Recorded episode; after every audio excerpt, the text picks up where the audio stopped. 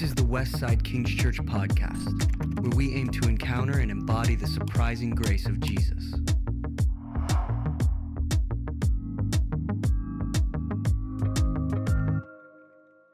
Hey, um, I, you know, I'm I'm excited for this conversation, David, because we've had um, a lot of conversations throughout our Sunday teaching, um, and through this podcast and short circle and conversations that we're having here, Mhm. um, around a lot of ideas of resurrection and just some misthinking.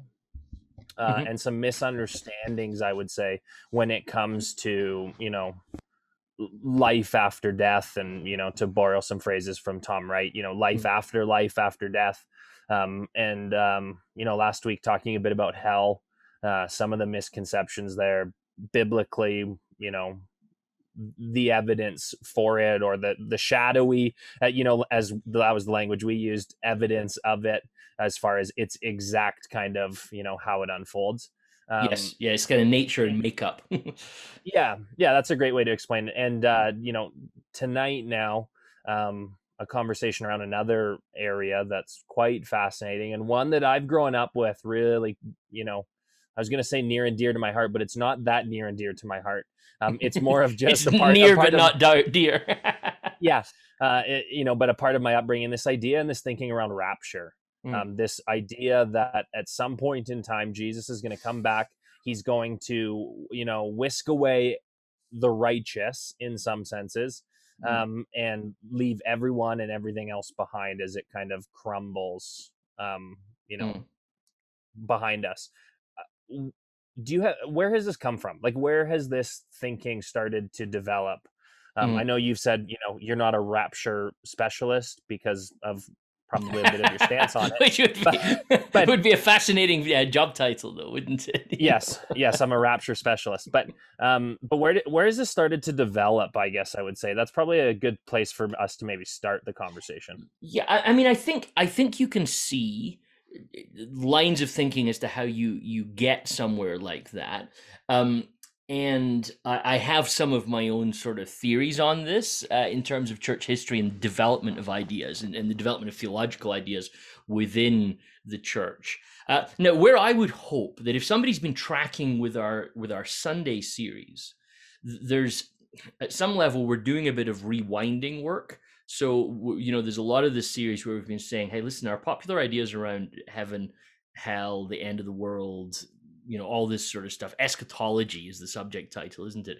A lot of this stuff isn't rooted as firmly in the bible as we may have thought right?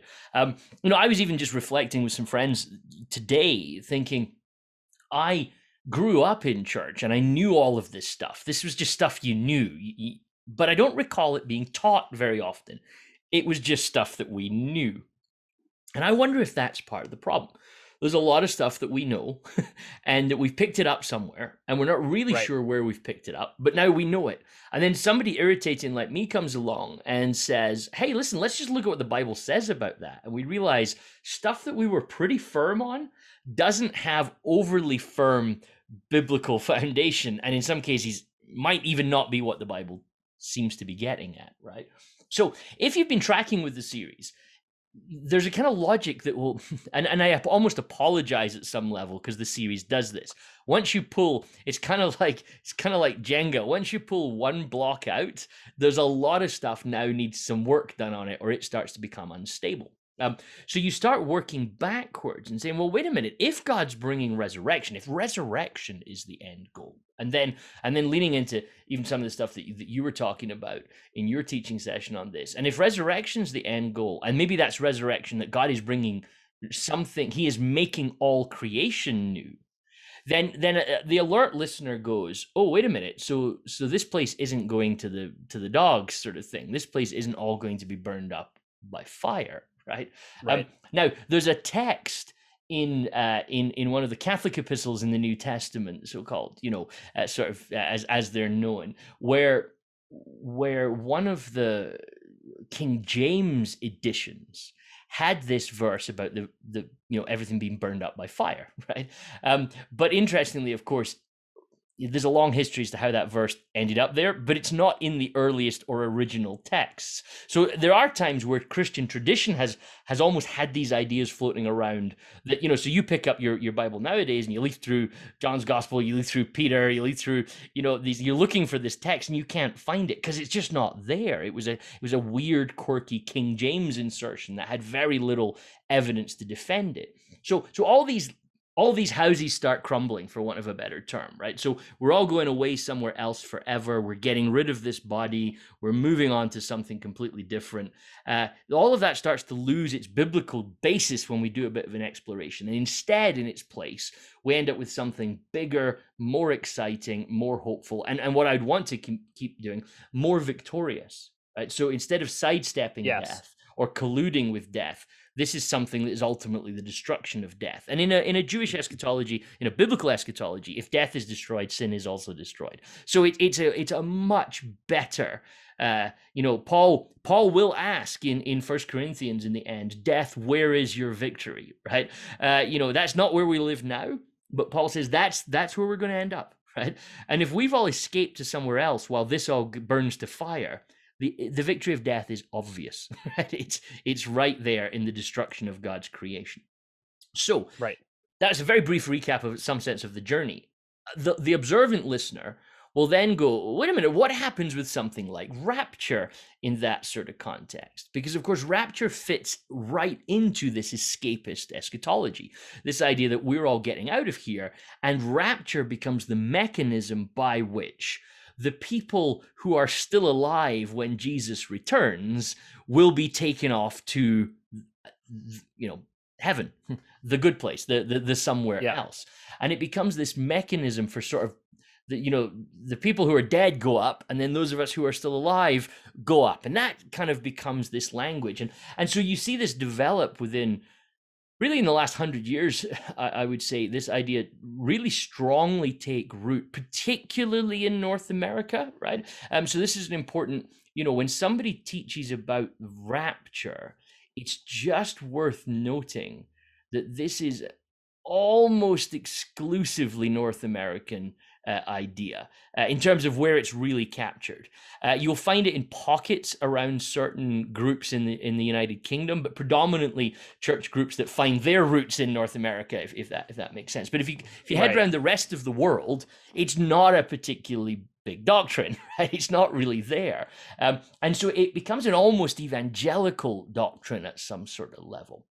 Now, it, it's it takes its roots very briefly. Let me just say this: it takes its roots from a guy called J.N. Darby. Uh, uh, he was uh, a preacher. Uh, he became pretty convinced by certain eschatological takes that were going on, and and he basically hit North America. He was he was British, so let's just bring the British back into the blame here for a second. Uh, he he he basically headed into uh, into North America. He, he, was very influential in a guy called Scofield, Um, and I, I, made reference to this in one of the teachings in this series. And Darby and Scofield kind of really have influenced a lot of this thinking about this idea that God will come in and take all the Christians away so that the earth can essentially be, be destroyed, right? Um, the idea, my suspicion, Tyson, is the idea takes root predominantly in the late 1800s, early 1900s. I think because the world was a bit of a mess back then, and and and with the world being a bit of a mess, and particularly then you you have to kind of go through a couple of world wars uh, and various other sort of pretty you know tragic situations. I'm you know i'm no i'm no modern church historian right so you know i'm i'm a scholar of, of, of early bible so once it gets beyond about 90 ad you know, I get a, I get, I get a little, uh, a, a, little uh, weak, perhaps. But when I, when I read about this history, I just can't help escaping the sense that it was a failure of faith.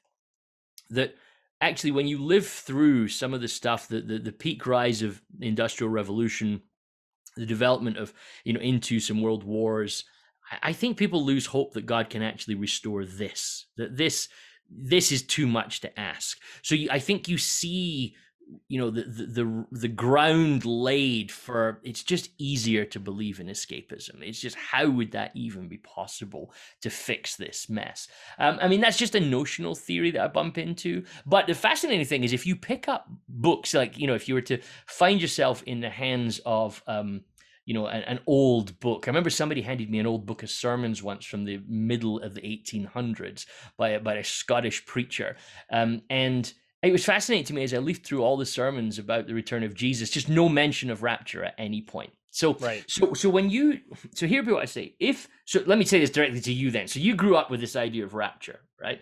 And, and so what you've now come to realize is that this is a a specifically new doctrine right? So so yeah. you know it, it, it's recent in terms of church history's 2000 years. It's coming in in the last few in the last few years relatively.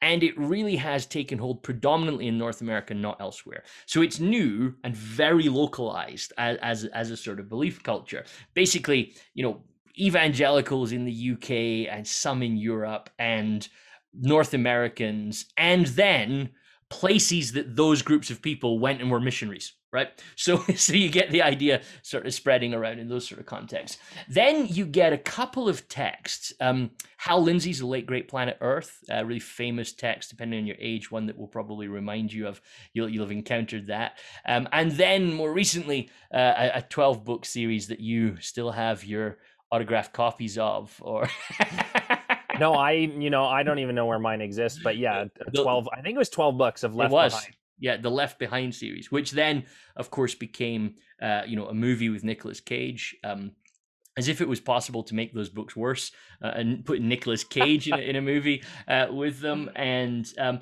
and then if you're a little tiny bit older, like my age um, or a bit older than me, there was a couple of movies came out in the '70s uh, that that I saw. They were old when I saw them. I just want to try and uh, defend my age a little bit. Uh, a movie called A Thief in the Night, and then its sequel, A Distant Thunder. And I don't know if some of our uh, our people will have will have heard of them, but all focused around this idea of rapture and all of them trauma inducing, right? Like, uh, because they yeah. essentially created this. Like the, the, the narrative behind a thief in the night was unless you're a really serious Christian, when the rapture comes, you won't get you won't go with Jesus. Right? Um, I have had conversations with pastors that in, in my life as a young person where well, this was the sort of thing we used to talk about at youth group sometimes. If Jesus comes back, will you go with him? Right? And uh, and and none of it brought us any level of security, and none of us, you know. Like I nowadays think, man, why did none of us remember, you know, Romans 8, where nothing separates us from God's love? But instead, we lived in this kind of subtle paranoia, I would say. And, I've right. talked to a lot of people over over my life, Tyson, about this, and and it's I've lost count of the amount of people that say, children particularly that are now adults, that would wake up in the night, and if the house was quiet, they were nervous because like did the rapture happen and my mom and dad are gone and i'm still here because because if you grew up within a lot of western evangelical culture you know even as a kid you had a lot of guilt right and uh, you know yeah. and, and, you, and yep. you were sort of driven into this sense so so you what i think you get is that rapture becomes almost a pinnacle doctrine formed from i think a lot of the anxiety around how we did that particular type of theology and a rootedness in in an idea of escapism rather than resurrection. That took right. me a long while to say that, Tyson. But I mean, is that how does that you experienced it as much as I experienced it? Does that resonate? Yeah, well, and I experienced it in like informative years, like mm. as an adolescent, you know, where your brain's really I mean, you're trying to figure out the Jesus thing in general, let yes. alone this idea of rapture and it, could you be left behind and how terrible would it be to, you know, to be left behind and then again, the 12 part book series that gets slapped in your bedroom and, you know, mm. hey, hey, read this to kind of, you know, think about it and make sure you're good with Jesus. So, yeah. Um I mean, I would say a, a fear-based um, or a fear driven salvation is not mm. God's intent ever. Um, yeah. and, and, so anything that's driven by fear, I think, is problematic gospel wise. When you look at it, I just don't think, um, I just don't think it fits. I don't think you can find any basis mm-hmm. of, you know, ground to stand on Mm. to to suggest that fear is the way that Jesus wants you to make your decisions when it comes to him. Hundred percent. And so the thing for me is Tyson. I I was I was a second year uh, theology student before I I ditched my my ideas of of this, um, which I want to talk about how I came to ditching them. Uh, Sure. Perhaps you know in in a minute or two, but. You know, I, I think that's the first time that I really remember thinking, "Oh my goodness, am I moving into heresy now?" Right? Because because I I'm afraid to go home and tell my, the friends at my church that I come from that I, I don't believe this anymore. Right? This is not this is not something that I uh, that I track with. Um, and and so I think for me there's there's two types of people that I encounter a lot within what I would call the kind of evangelical world, right? So we're maybe not evangelical, but we're like I don't think of of our church as evangelical as so much as it's kind of adjacent to the evangelical world. Um, Sure. and the so so we kind of i find two things really i find either people just ignore it and, and, and just try not to think about it and the danger of that is in the process of not thinking about rapture you end up not thinking about resurrection and the return of jesus you know Yes. or you do think about it all the time and there's a lot of anxiety and fear around it Um, Right. you know what happens to everybody else and how does that work and if you've watched any of the movies from left behind through to you know uh, a thief in the night or if you've read any of the books they will likely have increased your anxiety Right. So unless it's not obvious what i want to say let's just uh, throw it out there easily i yeah. what i want to say is that rapture is not a biblical doctrine right so let's just let's just rip the band-aid off really Sure. quick yeah. and, uh, We'll we'll this this this week we will disclose where we stand on a lot of things very Yeah, yeah. quickly. So Um, so I I it is a doctrine that people have developed from the Bible, but it is not a biblical doctrine. And what I mean by that is that the the only way to come up with the notion of rapture is to is to read two texts in particular um badly essentially uh, Yes. Yeah. and and to to in one of the texts to completely misunderstand what's being said and in the other text to get yourself in a bit of a tangle Uh, so my suggestion really was for this evening is to actually jump into those texts and have a little bit of a look at them uh, if that works Sure. for you so if you got a bible uh, you're going to want to jump uh, across into Matthew to begin with, in Matthew chapter 24. And we're going to just sort of look at verse 36. Um, so Jesus is talking at this point about a few things which are going to happen in the future, it seems. And the this passage of Matthew is is very reminiscent in terms of style of what you see in Revelation. Right. Right. Um, so therefore, if you were classifying it as a piece of biblical genre, you would classify it as apocalyptic, right? And now, when we hear the word apocalyptic, we tend to think, oh, that's to do with the end of time, right? Whereas actually, apocalyptic, quite literally, the word apocalypse means to reveal, right? So, so to you know, a revelation is something about something that was previously hidden. Something which was hidden has now been revealed.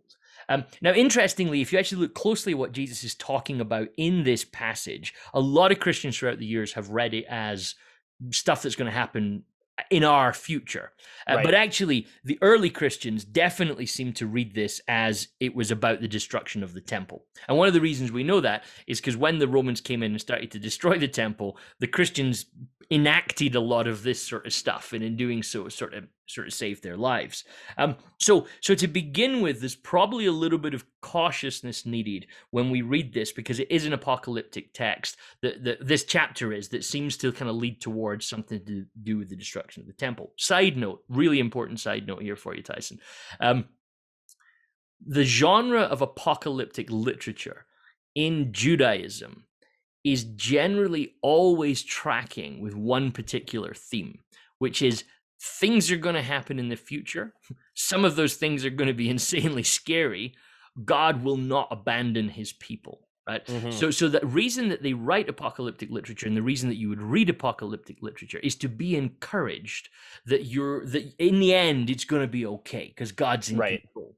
Which for me is important because, like in the culture that I grew up in, the one thing you never felt after reading Revelation was any comfort or any sense of security. So you actually ended up with the exact opposite feel of what the purpose of this sort of text. Well, it's what it's what they always said. Don't read Revelation before bed because it was you know. hundred percent because you'll not so, sleep. So yeah, so much fear. Absolutely. When in Revelation, actually, if you read it in a slightly more mature way, you realize, oh my goodness, this text is full of God's got it. Don't stress too much. Just keep following Him and stay loyal. You know, to to what you know to be true. Right. so, um, okay, so um. So then Jesus, as he's talking through this, and he's and he's alluding to some pieces of Daniel at one point, and this is all related to the destruction of the temple. Uh, you see this uh, this sort of piece um, in in Matthew chapter twenty four and, and verse fifteen. He says, "When you see the desolating sacrilege standing in the holy place," uh, and a lot of people have like you know that that sort of language became huge in the whole rapture movement about when will you see this. Uh, the King James called it the abomination of desolations, right? And um, uh, now, of course a lot of biblical scholars will tell you that in in 70 AD when the Romans marched into uh, you know Jerusalem they they they desecrated the holy place right? So so Right. this is and they did it uh, earlier in the Maccabean story as well. So when Jesus uses this phrase I think all of his listeners know exactly what he's talking about. And it's us hundreds of thousands well hundreds or thousands or so years later who have have come in and said oh I wonder if this is something to do with the the future. And um like the culture that I grew up in, it was basically always either a president that we didn't like or communism, right? That was Yes. that was basically uh, always the sort of focus of this. So then Jesus, as he works his way around, he's dealing with some with some language that we could spend a whole day talking about. But let's get to the bit that that we want to talk about today. So he gets to verse Sure. 36, and Jesus says this, but about the day and the hour, no one knows, neither the angels of heaven nor the Son, only the Father.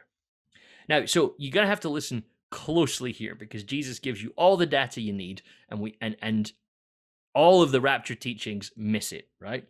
For as the days of Noah were, so will be the coming of the Son of Man.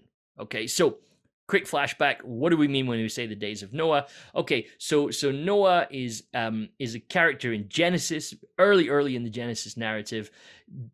Evil has taken over very quickly in God's good creation. And so, what does God do when evil takes over? He essentially purges creation, right? Yeah. And how he does that is he essentially floods the earth uh, in the creation story, in this part of the creation story. He floods the earth. And that in its process, that removes all of the unrighteous from the from the earth. And then he reestablishes humanity through Noah and his family. And they survive by being on the ark. And so the stuff of many children's stories uh, is is born, right? Um, Yes. but apparently we didn't listen well enough in, in Sunday school when we were told these stories because when we get into grown up apocalyptic Sunday school and we read this, we all forget. So, as in the days of Noah, so will be in the days of the coming of the Son of Man. And Jesus then explains it just to be really helpful to us. As in those days before the flood, they were eating, drinking, marrying, and giving in marriage until the day Noah entered the ark. And they knew nothing until the flood came and took them all away so too will be the coming of the Son of Man. Okay, so pay attention to the text in Matthew 24 there. Who got taken away? Yes. So, who got taken away is it's the unrighteous people, right? It's the people, it's not Noah, it's it's it's everybody else, right? They they were just carrying on as normal and they got taken away, right? So righteous is right unrighteous is removed, righteous is left behind. Jesus says, so that's going to be the same as when the Son of Man returns, right? Then two will be in the field. Okay? So so two will be in the field. One will be taken, one will be left. Forget everything you knew about rapture theology. Who gets taken? Right now, now I grew up right. So I I grew up with the DC Talk song. If you're older than me, you grew up with the Larry Norman song. I wish we'd all been ready. Have you heard that song? Is that one that? I haven't heard. I haven't Okay, heard so- that one. So I I'm wonder if anybody DC talk though. yeah, I wonder if anybody would have. So, so Larry Norman in the seventies, I think it was, wrote a song called. Uh, the line begins, "Life was filled with guns and war." And this good as I, I'm not even prepped for this, Tyson. So I'm hoping I can remember the lyrics. Uh, Life was filled with guns and war, and everyone got trampled on the floor. Um, uh, and I wish we'd all been ready. And then it says a, a, man and wife asleep in bed. He turns his head, he hears a noise and turns her head. He, his head, she's gone, right? And he start and he sings his way through essentially this sequence of, of, of rapture beliefs, right? right? Um, and then in the in the late nineties, DC Talk decided to start doing it as part of their tour, and kind of it got reestablished around about the Left Behind thing and all that. You know, this song kind of makes it back again into the sort of popular Christian world.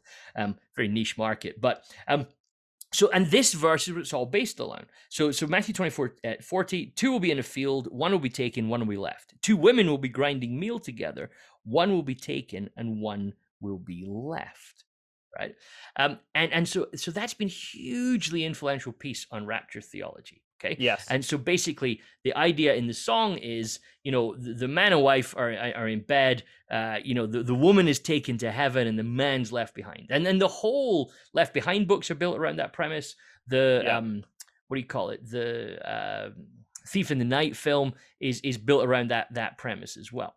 The problem is when Jesus is talking about this in Matthew 24, the person who is taken away is the unrighteous right. okay? Because right. of the premise that he set up via Mo- via noah right? Yeah. That, that, how did it work in the flood? God eradicates the unrighteous and leaves yeah. righteousness behind. Yeah. why why does god do this? Well because god's it's his creation exactly as we saw in the in the noah story. It's his creation and he wants it to be good again yeah it comes back to it comes back to the the resurrection narrative mm. which i mean which in and of itself as we start to you know kind of unpack this in matthew 24 um and maybe i'm jumping a bit ahead here though but it, the the idea of resurrection and new creation that mm. that jesus is is put is leaning into with this story that has you're right has been twisted becomes problematic in the sense of uh, how we've talked about it even with Sundays, this disembodied soul that mm. dis that goes somewhere. But with rapture, you get this physical disappearance. And how do you actually, right? Like, do bodies yeah, yeah. drop? Do do bodies drop and souls disappear? But people are disappearing, so yes. there's a physical reality. Like it all when you really stop to consider some of this when mm. you come at it from a, a theology, which we've been trying to do, of resurrection. Mm. It really has no ground to stand on, period, for even just some pretty basic.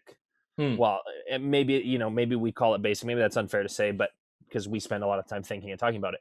But, but what feels like some basic thinking just about if resurrection is bodily and mm-hmm. physical, how do you get this picture of rapture? Yeah, I, I think the problem often happens for all of us is that I think we've we've talked about this before, where we compartmentalize our thinking and yeah yep. and, and and so we think about this and then we think about that and, and, we don't think about how the two things go together so i think one of the challenges on a, on a basic physiology about the idea of rapture and the return of jesus is exactly as you say is why do we need the resurrection of the dead if we're all then going to heaven for a um you know for an eternal uh, life which is purely spiritual. Uh, why does Jesus' body even need to be raised from the dead in, in that sort of situation? Um, so, so there's definitely there's definitely some some problematic logic going on in there, Tyson. Um, and so, for, for me, what we're what we're seeing I think in Matthew 24 is very consistent now with what we've seen throughout the whole of Scripture, right? That God is attempting to rescue His creation, right? So, so like, um, you know, I, I talk about this on Sunday, but you know, if you look at Isaiah 65, like Isaiah 65 is like the, almost the controlling narrative of of resurrection for the New Testament writers. Uh, well, in, in, truth, Isaiah 60 through Isaiah 66, sometimes known as Third Isaiah, seems to be a very contained piece of uh, of, of, of, Isaiah. Um, and so so you of Isaiah seems to break itself up into about three sections: the sort of one to 39, 40 to, to 59, and then 60 to 66. And in, in 60 to 66, you get this real sense of of the future of God's plan. And in 65 65, you get, I mean, just go and read Isaiah 65 at some point and you'll see, oh my goodness, like there's so much of revelation, of Paul's doctrines of, res- of resurrection, of justice, and of the putting together of all things. But it's all earthy, it's all physical, right? It's all here. Right. Like the lion is lying down with the lamb. And I don't think that's a metaphor. It is a metaphor, but I also think it's true, if that makes sense. It's like, Yeah. it's an image of peace that will be a true image of peace is it seems to be what isaiah is trying to, to wrestle with here so to all of a sudden then get jesus turn up and say hey by the way god's taking the righteous out of here and just leaving this whole behind because it's a mess would be for jesus to to significantly reverse isaianic prophecy okay Right. that would be strange given that when Jesus gets his chance to preach his first sermon, where does he go to base his text? Third Isaiah, right? Or Right. Isaiah. I can't get my head to say it right consistently. I it's okay. We we still. I just keep flipping, but I'm bilingual and around around the name Isaiah. Um, so Jesus goes to Isaiah 61. You know, Right. the, the, Spirit of the Lord has come to announce freedom, delivery from prison, freedom for the captives, recovery of sight for the blind. All earthy, by the way, stuff you can feel, right? Uh, and and so so it's fascinating to me that Jesus actually jumps right back into that. Paul in 1 Corinthians 15, when he says, Know that your labor is not in vain, that line is taken right out of Isaiah 65, right? No longer will anybody labor in vain, right? So, so all of these pictures are going together. But sometimes what happens is, again, it's something that I, uh, I, I talk about a lot, but when you take a couple of verses out of their surrounding context, and in this Yeah. case, the development of a rapture theology, you need to not only take them out of the context of Matthew, you need to take them out of the context of all of the Bible, and and you can then make them seem to mean something else. And then when the kind of popular uh, opinion seems to grasp that, you know, from J.N. Darby and the Scofield Reference Bible, you've maybe if you've ever been by somebody's house that's that's done theology for a long time, you often see a copy of that uh, on a shelf somewhere. Uh, Hal Lindsey's book, Left Behind books, you know, Right. uh, Thief in the Night. You now start to get momentum that it just sounds believable. And and let me be honest, and I don't want this to sound pretentious.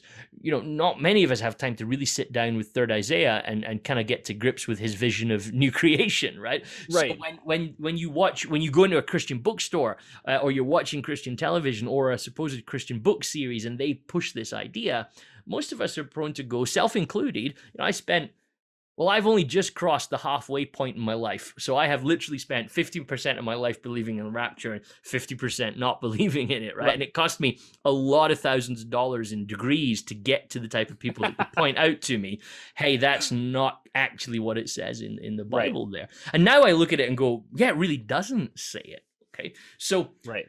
So that would be my that's the first text. Do you want to say But- anything more about Matthew? Yeah, but I I mean I I understand what you're saying and I think it makes sense of how something like that gains traction because uh, you know and we touched on it last week in our conversation around this idea of this hell kind of present around us um, Mm. in our current reality. So this thought process of someone saying, "Hey, listen, the Bible really wants to tell you that you're going to escape from all of this and the hurt and the pain and you're going to get taken away and now there's some fear aspects to it are you going to be left behind aren't you going to be left behind but this idea that you could almost escape certain things i think Mhm. is probably would be my hunch Mhm. again i'm not a historian um as to how some of that starts to gain traction too Mm. because it's attractive in some senses i think the natural instinct for a lot of us is to say well let's avoid let's avoid some hurt and pain if we Mm.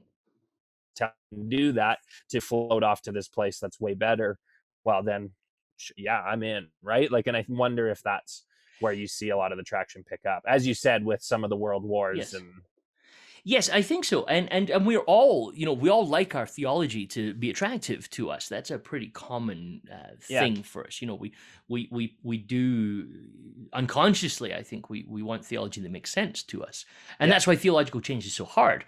Because you know, I use my example. You know, half my life I've believed in rapture, and half my life I, I haven't believed in rapture. Transition is hard because you have to admit goodness, I was, you know, like I have to live with the fact that I spent, uh, you know, a- at least a good chunk of my teens worrying about something that the whole time I had a Bible that told me that's actually not how it's going to work. Right. Um, but I can't get those years of anxiety back. you know, they're Right. uh, they're just there. So and therefore sometimes we just become loyal to an idea because we don't want to entertain the possibility that maybe you know maybe just maybe it wasn't uh well and and and some of it's some of it's tradi- tradition has a lot of power like Yes, in absolutely. a lot of, and a lot of weight in conversations and just in how Mm. it shapes things and we're often um, slow to question tradition because Mm. it's how it's always been done and so it's an easy assumption to say well this is just correct because obviously Mm. if we've been doing it for this long it has to be right otherwise Yeah. We wouldn't be doing it but that's not that's not always the case Tyson, I have a doctorate, and there's still people that I haven't been brave enough to tell that I don't believe this anymore because they were re- they were they were Right. really influential to me in my younger years. I'm thinking, man, they'd be so disappointed, right? Right. Yeah, fair. So, um, so now just a quick a quick spot. Uh, if you're the type of person that underlines your Bible, um, you you may want to uh, you know underline underline your Bible. But uh, for us in the days of Noah, so it will be in the coming of the Son of Man. Um, and then in verse 39, so that's verse 37, verse 39, so too will be the coming of the Son of Man. There's, there's a Greek word used here which our translations don't help us with, but they do all translate it as coming. Uh, but the Greek word is parousia, um, or uh, some people will pronounce it parousia. You may, depending if you've you know you'll have encountered that that word perhaps parousia, um, and it kind of does mean coming, but in a very specific way. And it's used very in a very technical way in the ancient sort of context. And you see it. Uh, I was uh, Tom Wright had a, has some language around it, which I think is really helpful. I think he's one of the masters at explaining this sort of stuff. Um, where essentially he he explains it like this: that um, uh, parousia is usually translated coming, but literally it means presence. That is presence as opposed to absence. Right, um, and and then he points out. He said that the word parousia had two uh, meanings in non-Christian discourse at the time of Jesus, and both of these meanings seem to help us. The first meaning was that parousia was the mysterious presence of a god or divinity, particularly when the power of this god was revealed in healing. So it was a sense of a of a of a supernatural and powerful presence.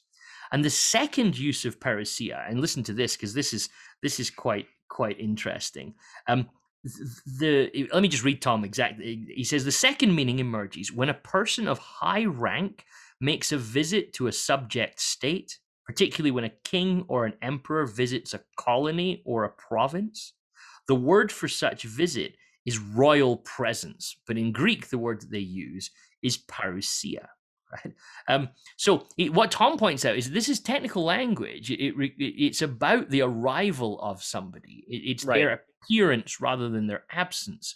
He says, but he says it's worth noting none of it, none of the language is ever supernatural in the sense of, and it all happens in the sky or in the clouds or anything like that. It, it's the sort of so. So let's talk about Philippi. You talked about being, you know, citizens of heaven, and you, you Yeah. talked about how Paul uh, is is you know in Philippi and he's in you know he's writing to Philippi in this particular language. If the emperor decided to visit Philippi, you know, uh, and he turns up there, it would be considered a parousia, right? He would be right the emperor is now present here in, Right. in Philippi. Now that's going to become quite important uh, when we get to our next text today. Uh, but I wanted to sort of mention it now because it's interesting to note that that's the language that Jesus uses uh, when he's talking about this in Matthew 24. Uh, now, so does that make sense? So, so you kind of just it's Yep. just worth noting it's a language around the notion of coming, uh, but it's royal language at some level. It's about the arrival of of the king. yeah and i think uh, you know just as a as a quick pause there i think the the language piece i would say is probably one of the biggest hurdles Mm. period in english anyways um as for a Mm. lot of us to understand scripture um, Yes, and to yes. understand it within its context and what's being said uh, Yes. we don't have to go too far to go you know to to find the limitations Mm. of the English language and what is, you know, and how they're translating certain words from its, you know, Yes. original language. I mean, you love is a perfect example, right? Like Yeah. three different kinds of words for love. We have one. We love cheeseburgers and, and we love our family and we use the same word.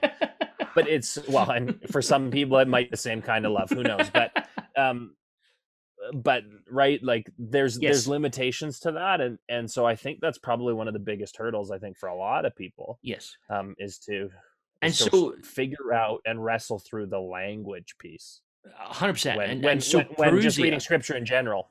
Yes. So Parousia, let's just put it into context then.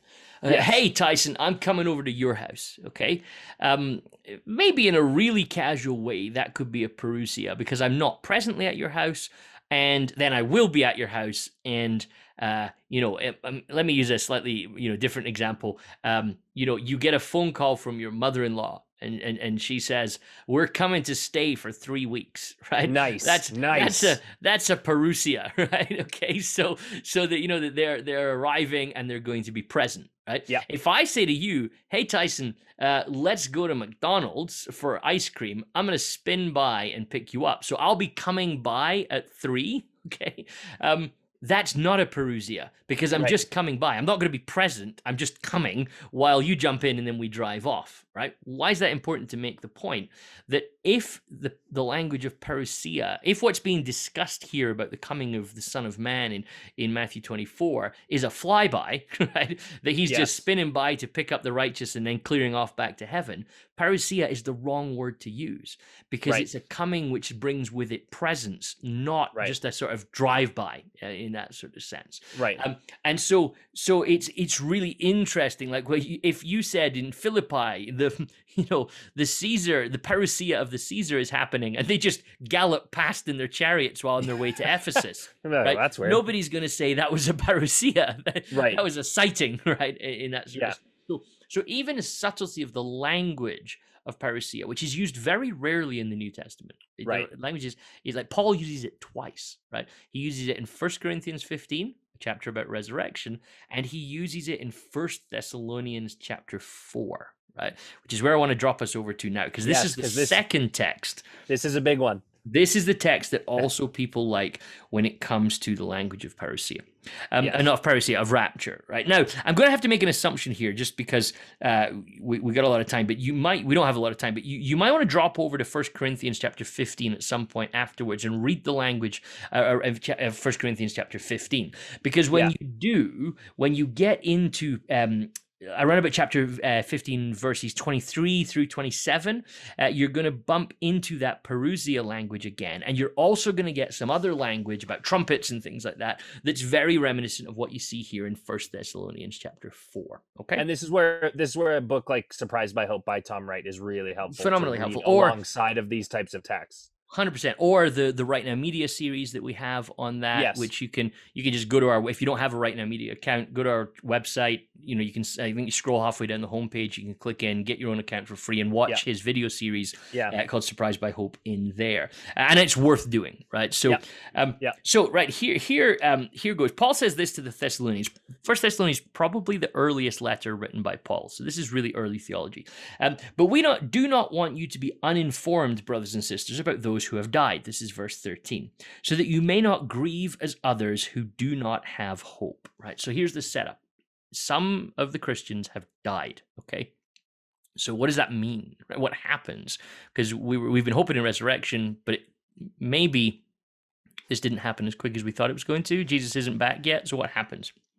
Because previously, you know, we kind of thought that Jesus was going to sort everything out, but now, now we've got this two tier. Some people are dead, some people are alive. So Paul wants to sort that out. Verse 14 of chapter 4 of 1 Thessalonians. For since we believe that Jesus died and rose again, even so, through Jesus, God will bring with him those who have died.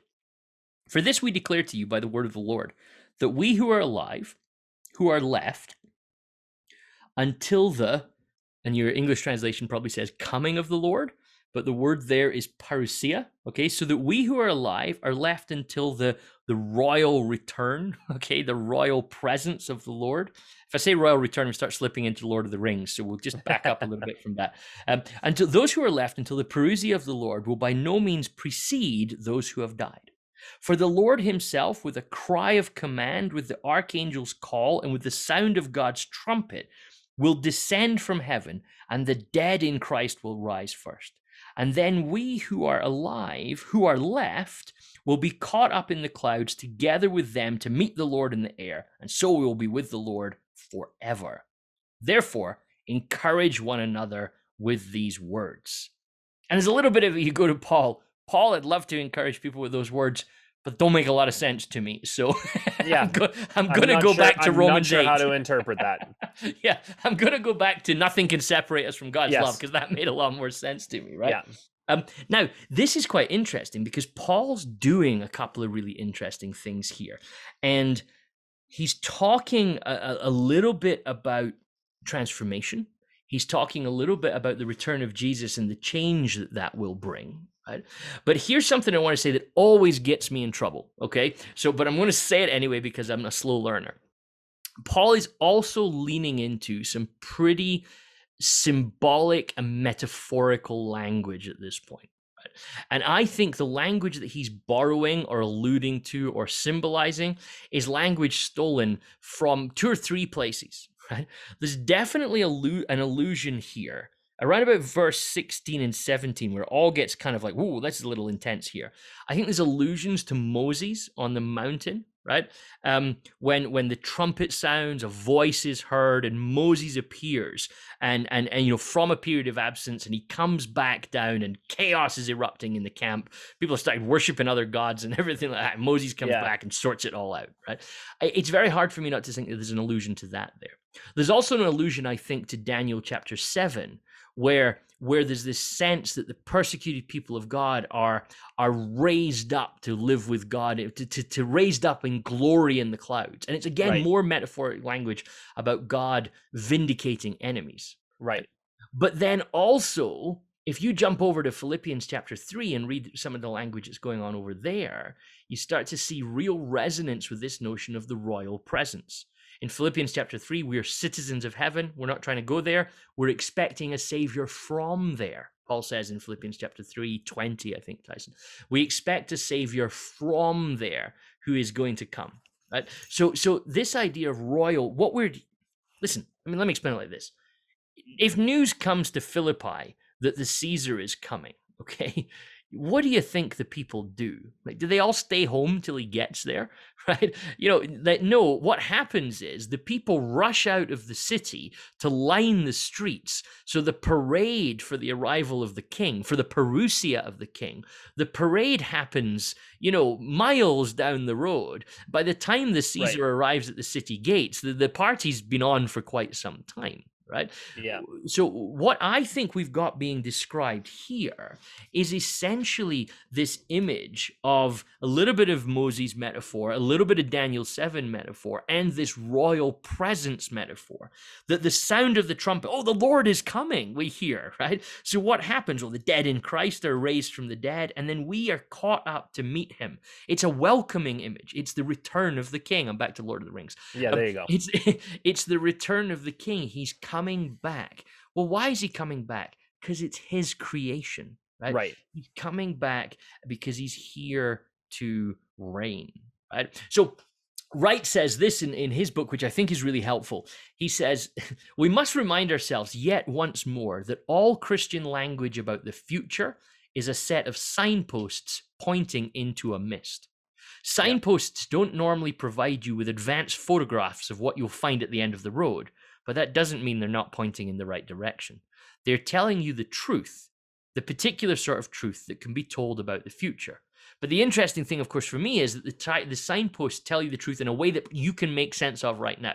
You know, it's a it's it's a red triangle with a steep hill on it, and it says steep. Right? You don't need a picture of the hill. You just know I got to slow down a little bit here because this is going to get hairy uh, in, in in a few minutes' time. Right? So now, people always say to me when I say this, well, you can't just get out of a an awkward piece of biblical text by saying it's a metaphor, right? or or it's symbolic.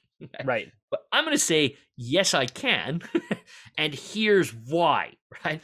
Is we're going to turn the page now uh, from the end of Thessalonians chapter 4, verse 18. So I'm hanging it out saying this is metaphorical language. Paul is not literally describing us going up into, into the sky to, to, to meet. Right. Right? The other thing, by the way, is if this is a rapture, you know, it, it's almost like Jesus does a kind of drive-by bus pickup here. They're just going to spin by, load everyone up, and clear off again. So we're still struggling that even if this is what this text is saying, I'm saying it's not. But even if it is what this text is saying, we've still ended up in escapism, which all of the other bits of the New Testament we've looked at in this series have told us this isn't the way it works. Yes. Okay, so there is a problem there. But jump over to chapter 5 for a second. Okay, now I just want to note something. Jump down to verse 11. Notice what Paul says in verse 11. Therefore, encourage one another with this. Notice how he ends chapter 4. Therefore, encourage one another. So he's speaking to, to this kind of inclusio of stuff. This is stuff that's all related.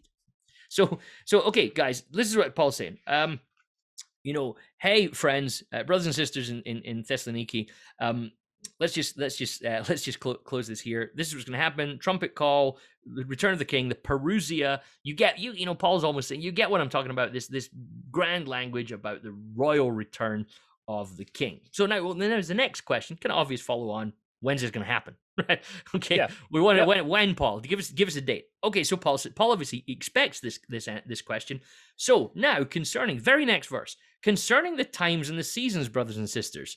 You do not need to have anything written to you. Thanks, Paul. Um, for you yourself know very well that the day of the Lord will come like a thief in the night. Now, interestingly, that's exactly the same language that Jesus uses in Matthew 24. So Right. after he says that the one will be taken, one will be left behind, the very next metaphor that Jesus uses is a metaphor of a thief in the night. But Yeah. notice here, you yourself know the day of the Lord will come like a thief in the night. That's a metaphor. Okay. So Jesus is not a thief. Okay. So so so at this point, everybody has to accept, yes, that must be a metaphor. It's a simile like a thief in the night. We learned that in English class. This is a simile, right? So so so there's one. Let's just count them for a second. So within a verse, we're back into metaphors, right? Thief in the night. Then then Paul says in verse three, when they say there is peace and security. By the way, most Bibles will put that in inverted commas for you. If you see that. There is peace and security. That's because peace and security was the slogan of the Roman Empire. Right? So, so Pax Romana, the peace of Rome, went around the empire proclaiming peace and security. Okay. Now, one Roman critic says, "Yeah, they went around saying it was peace and security. They just they just found a desert and called it peace, right?" And uh, and like and another critic pointed out that the way that they brought peace and security was by killing everybody that didn't agree with peace and security, right? So, but Paul seems to now allude to the Roman Empire. So, little, you know, hey, there's all these people going around saying peace and security, and then sudden destruction will come upon them as labor pains upon a pregnant woman. Oh, wait a minute, as another metaphor, okay? And there is no escape. But you, beloved, are not in darkness. Oh, there's a fourth metaphor now. Now we're talking about light and darkness. You are not in darkness for that day to surprise you like a thief. Let's go back to the first metaphor. Um, for you are all children of light. Oh, now we've got a kind of, you know, slightly alluded to. We've got the light and darkness metaphor. Now, children have appeared in it as well. That might be late related to the pregnant woman and children of the day. And we are not of the night or the darkness. So let us not fall asleep. A sixth metaphor now. let us not fall asleep. Um, because as others do, but let us keep awake and be sober. A seventh metaphor, right? And we've only just made it to verse six. For those who sleep, sleep at night, and those who get drunk, get drunk at night. But since we belong to the day, let us be sober and put on the breastplate of faith. Let's just throw in an armor metaphor in here now. So now we're at eight. Yeah. Um, and we're alluding to uh, we're alluding to Ephesians now, the breastplate of faith and love, and a helmet of the hope of salvation. For God has not destined us to wrath, but for the obtaining salvation through our Lord Jesus Christ, who died for us, so that whether we are awake or asleep, we may live with Him. Therefore, encourage one another. Okay, so here's my pitch. Right, if chapter five isn't metaphorical, I don't know how to make sense of that because because you end up with I, and, and and there's an old joke about Paul, which is why use one metaphor when nine will do, right? And and so Yeah. you know, like you end up with that you have a pregnant woman in the day avoiding the thief wearing armor who is sober and awake, right? Like it's Yeah. the most complex image ever if you're trying to say Paul's being literal. Of course, Paul's not being literal here. But this is but this is what Paul does. 100%. 100%. It's what we comes- all especially- do. Well, and yeah, but Paul does it a ton. If we're gonna pick on Paul, when it comes to big, Those are fighting words, Tyson. I, I know. I'm sorry. I'm not actually picking on Paul. Um, but when when it comes to large theological kind of topics that Paul Yes. essentially is saying, listen, it, we're not a 100% certain exactly what it's going to look like. You and I have talked 100%. about this in so many different spaces. The cross, right? Like new creation, some Yes. of the stuff Paul is is pulling, which again, like you Mhm. said, we all do, to try to explain something that is, you know, sometimes hard to fully imagine and wrap our heads around Mhm, mhm. it's a little bit it's like this it's essentially is what paul is kind of pulling in again is Mm. to say it it's like all of these things are going on at, and it's a little bit like this as we're trying Yes. to navigate right when jesus returns Hundred percent. Yeah, that's exactly what's happening. This is why I love Wright's comment about signposts. The truth is, Thessalonians, First Thessalonians five makes sense, right? You don't read it and go, "I have no idea what Paul's going on about here." You only read it saying, "I have no idea what Paul's going on about here." If you try and make all of those metaphors literal, right? yes Uh, and then you yes. go, "This is, I just can't imagine this." But if you understand that he's going, "It's like this, it's like this, it's like this, it's like this," you know these things, you've seen these things, you understand these things. You've seen a pregnant lady; she's approaching labor. You know there's only one way out of this, right? Uh, You know, that like you've you've been there three times with, with your with your wife. Many of our listeners have been in that themselves. There's an impendingness of I just know what's going to happen here, right? Um, you know, we know what it's like. That you know, people do get drunk, and and and you would kind of never say that a drunk person was particularly alert. So that's a great example of why how not to be that Paul says, right? Uh, a thief in the night, it springs up. You know, if you expect a thief in the night, then they don't. They're not a good thief, and you stop them from breaking in, right? Uh, so so this so but what I'm saying is that it always sounds controversial to suggest that Paul might be metaphorical in, in chapter four at the end, but in the very next paragraph, right he's compounding metaphors to explain something unexplainable to us. So at which point now I think you can roll back into chapter four and feel a little more comfortable that Paul is alluding to things. And what I think he's alluding to now is completely consistent with what we find throughout the rest of Scripture that Christ will return. Yeah. And when he returns, we will be excited by that because it means the world is going to be put right again. The, the, the king is coming and he will be present to us. So now, the, even just reading the word parousia like presence, now you can tie it into Matthew's Christmas story, Emmanuel, God with us. You can tie it into Revelation chapter 21. The pre- the dwelling place of God is now with mankind, right? You've you've got like it's all there and it's all happening, yeah, you know, at the, the same time. Uh, so First Thessalonians now fits into it, right? Uh, Matthew's thief in the night and Matthew's, you know, people being taken away also actually now fits into that, because because it becomes a bigger image of God bringing righteousness back, and for righteousness to come, unrighteousness must be taken away. Does that does that make sense?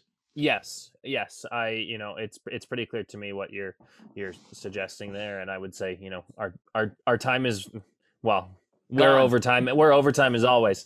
Um, but so, I, but here, let me say this then, just as a point. Yeah. The key thing is that that what I want to do with this, and at some level, what I want to do with this whole series is pull the pin on the anxiety around this. Okay. yes, absolutely. It is not a, the intention of any of the biblical writers to leave us nervous about this. yes, If if your doctrine of God leaves you not sure about where God stands relating to you, then uh, then I would say get a better doctrine of God, right? Because nothing separates us from the love of Christ. There's there's you know th- let's go back to Romans eight, but it's a it's Yeah. a decisive text on this. Yeah. So what does this mean? You know, so people can say to me, you know, well, you know, what are you saying, David? If, if is there no heaven? No, I, I've not said that at any point during this series. I've said that heaven is just not the end of everything. That God has something bigger beyond that for us.